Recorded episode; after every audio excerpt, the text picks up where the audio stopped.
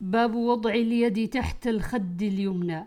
عن حذيفة رضي الله عنه قال: كان النبي صلى الله عليه وسلم إذا أخذ مضجعه من الليل وضع يده تحت خده ثم يقول: اللهم باسمك أموت وأحيا، وإذا استيقظ قال: الحمد لله الذي أحيانا بعدما أماتنا وإليه النشور. باب النوم على الشق الأيمن. عن البراء بن عازب قال: كان رسول الله صلى الله عليه وسلم إذا أوى إلى فراشه نام على شقه الأيمن ثم قال اللهم أسلمت نفسي إليك ووجهت وجهي إليك وفوضت أمري إليك وألجأت ظهري إليك رغبة ورهبة إليك لا ملجأ ولا منجى منك إلا إليك.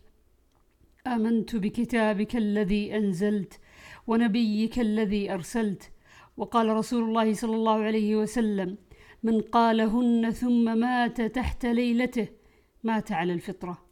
باب الدعاء إذا انتبه من الليل. عن ابن عباس رضي الله عنهما قال بت عند ميمونة.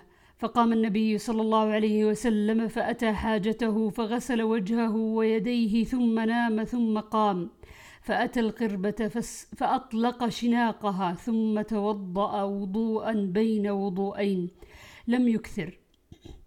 وقد أبلغ فصلى. فقمت فتمطيت كراهية أن يرى أني كنت أتقيه. فتوضأت فقام يصلي. فقمت عن يساره. فأخذ بأذني فأدارني عن يمينه. فتتامت صلاته ثلاث عشرة ركعة. ثم اضطجع فنام حتى نفخ. وكان إذا نام نفخ. فآذنه بلال بالصلاة فصلى ولم يتوضأ. وكان يقول في دعائه اللهم اجعل في قلبي نورا وفي بصري نورا وفي سمعي نورا وعن يميني نورا وعن يساري نورا وفوقي نورا وتحتي نورا وأمامي نورا وخلفي نورا واجعل لي نورا. وفي رواية عصبي ولحمي ودمي وشعري وبشري وذكر خصلتين. عن ابن عباس كان النبي صلى الله عليه وسلم إذا قام من الليل يتهجد قال اللهم لك الحمد أنت نور السماوات والأرض ومن فيهن ولك الحمد أنت قيم السماوات والأرض ومن فيهن ولك الحمد أنت الحق ووعدك حق وقولك حق ولقاؤك حق والجنة حق والنار حق والساعة حق والنبيون حق ومحمد حق اللهم لك أسلمت وعليك توكلت وبك آمنت وإليك أنبت وبك خاصمت وإليك حاكمت فاغفر لي ما قدمت وما أخرت وما أسررت وما أعلنت أنت المقدم وأنت المؤخر لا إله إلا أنت أو لا إله غيرك. باب التكبير والتسبيح عند المنام. عن علي أن فاطمة عليها السلام شكت ما تلقى في يدها من الرحى فأتت النبي صلى الله عليه وسلم تسأله خادما فلم تجده فذكرت ذلك لعائشة. فلما جاء أخبرته قال: فجاءنا وقد أخذنا مضاجعنا فذهبت أقوم فقال مكانك. فجلس بيننا حتى وجدت برد قدميه على صدري فقال ألا أدلكما على ما, على ما هو خير لكما من خادم؟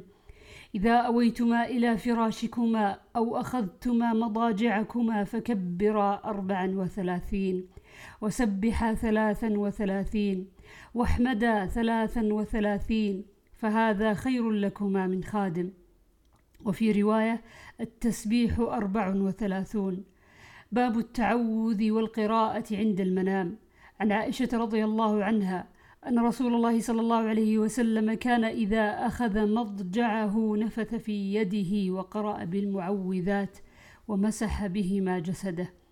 باب عن أبي هريرة قال قال النبي صلى الله عليه وسلم إذا أوى أحدكم إلى فراشه فلينفض فراشه بداخلة إزاره فإنه لا يدري ما خلفه عليه. ثم يقول باسمك ربي وضعت جنبي وبك أرفعه. إن أمسكت نفسي فارحمها وإن أرسلتها فاحفظها بما تحفظ به. عبادك الصالحين. باب الدعاء نصف الليل. عن أبي هريرة رضي الله عنه أن رسول الله صلى الله عليه وسلم قال يتنزل ربنا تبارك وتعالى كل ليلة إلى السماء الدنيا حين يبقى ثلث, ثلث الليل الآخر. فيقول من يدعوني فأستجيب له من يسألني فأعطيه من يستغفرني فأغفر له.